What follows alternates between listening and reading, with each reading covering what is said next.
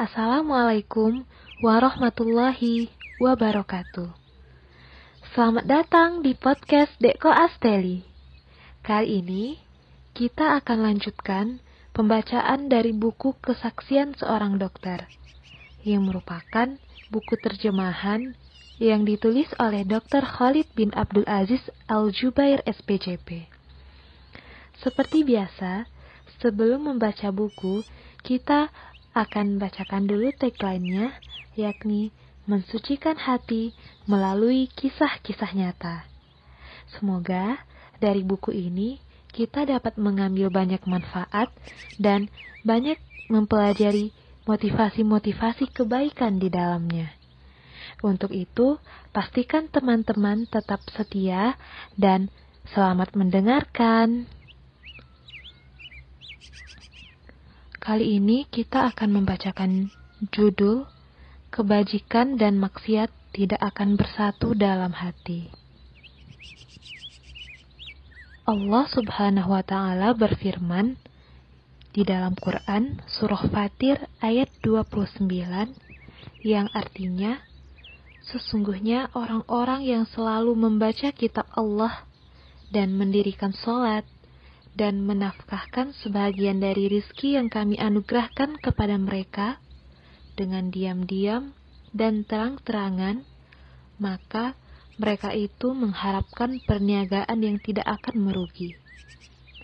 Dan Rasulullah Shallallahu Alaihi Wasallam telah bersabda, "Bacalah Al-Quran, karena ia akan memberi syafaat kepada orang-orang yang membacanya." Berdasarkan firman Allah tersebut dan juga sabda Rasulullah, ada sebuah kisah. Pada suatu hari, tepatnya pada pukul 7 pagi, saya datang ke ruang pemulihan. Tiba-tiba, ada beberapa orang datang menghampiriku. Mereka adalah anak dari salah seorang pasien yang telah menjalani operasi jantung. Pasien tersebut mengalami pembekuan yang parah di otaknya, sehingga ia kehilangan kesadaran sejak mulai menjalani operasi. Aktivitas jantungnya sangat lemah, dan kedua ginjalnya sudah tidak berfungsi. Mereka mendatangiku seraya berkata, Ayah kami sedang menghadapi sakaratul maut. Kami harap anda berkenan untuk mentalkinkannya membaca dua kalimat syahadat.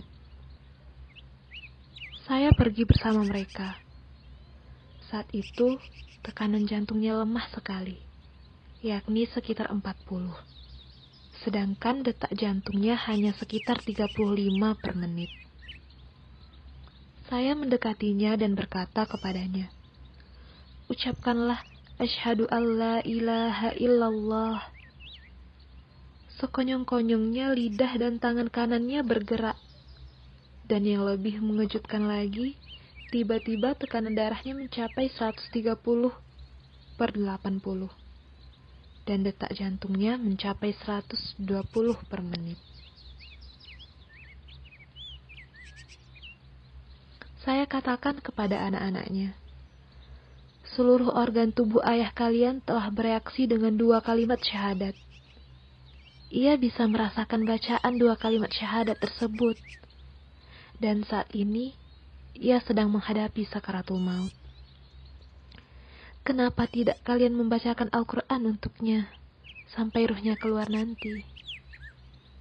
Enam anak tersebut pun saling bergantian membacakan Al-Quran selama empat hari tiga malam untuk ayahnya.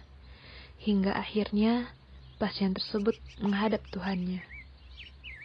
Selama itu, tekanan darahnya bertahan sekitar 130 dan detak jantungnya bertahan di atas 100 detakan per menit.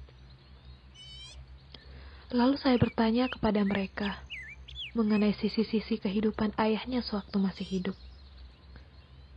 Mereka mengatakan, ia termasuk ahli Al-Quran.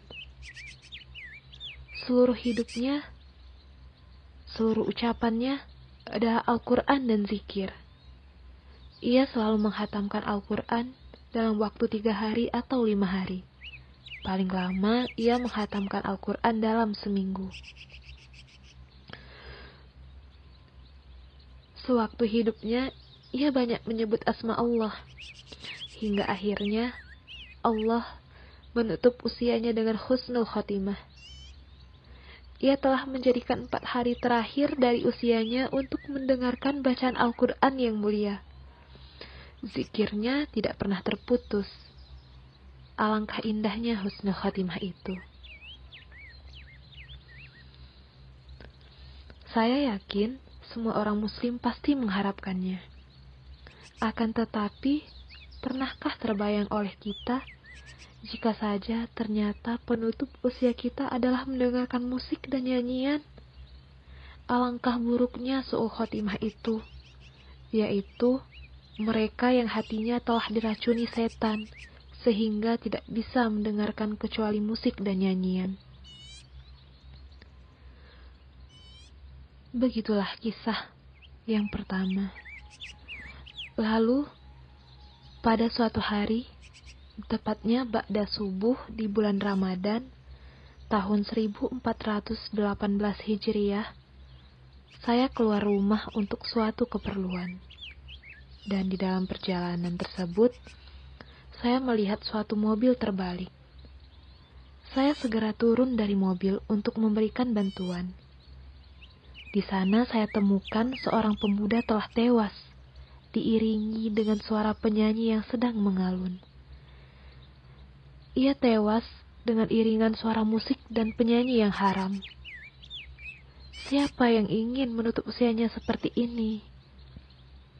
Saudaraku, ketika Anda ingin memasukkan kaset nyanyian ke dalam tip mobil Anda, atau ketika Anda sedang mencari-cari channel radio untuk mencari suara penyanyi kegemaran Anda, ingatlah bahwa kapan pun Anda bisa meninggal.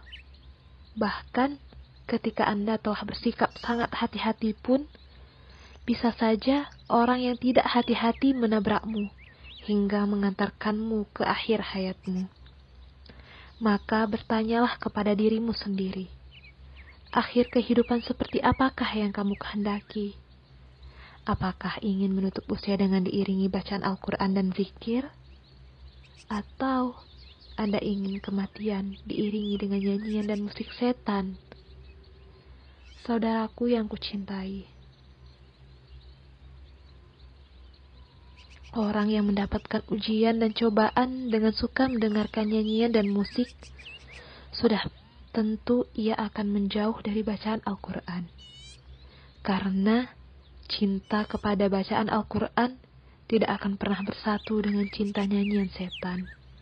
Sebagaimana Ibnu Qayyim pernah berkata, cinta Al-Quran dan cinta nyanyian tidak akan pernah bersatu dalam hati seorang hamba.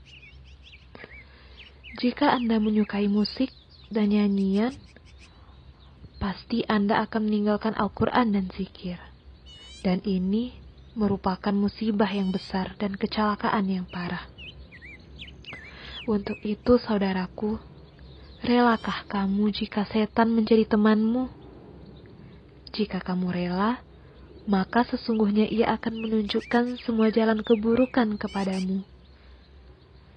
Wahai saudaraku, takutlah kepada Allah dan berniatlah untuk meninggalkan musik dan nyanyian agar engkau mendapat husnul khotimah sebagaimana kita saksikan pada kejadian yang pertama tadi. Dan jangan sampai kita mendapatkan su'ul khotimah sebagaimana yang terjadi pada kisah kedua tadi. Wahai saudaraku, perbanyaklah berdoa kepada Allah, karena Allah lah di balik semua kehendak, dan Dialah yang menunjuki jalan. Semoga dari buku yang telah dibacakan ini dapat bermanfaat bagi kita semua dan dapat memberikan kita pelajaran yang berharga. Terima kasih atas perhatiannya.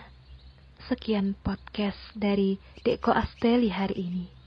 Assalamualaikum warahmatullahi wabarakatuh.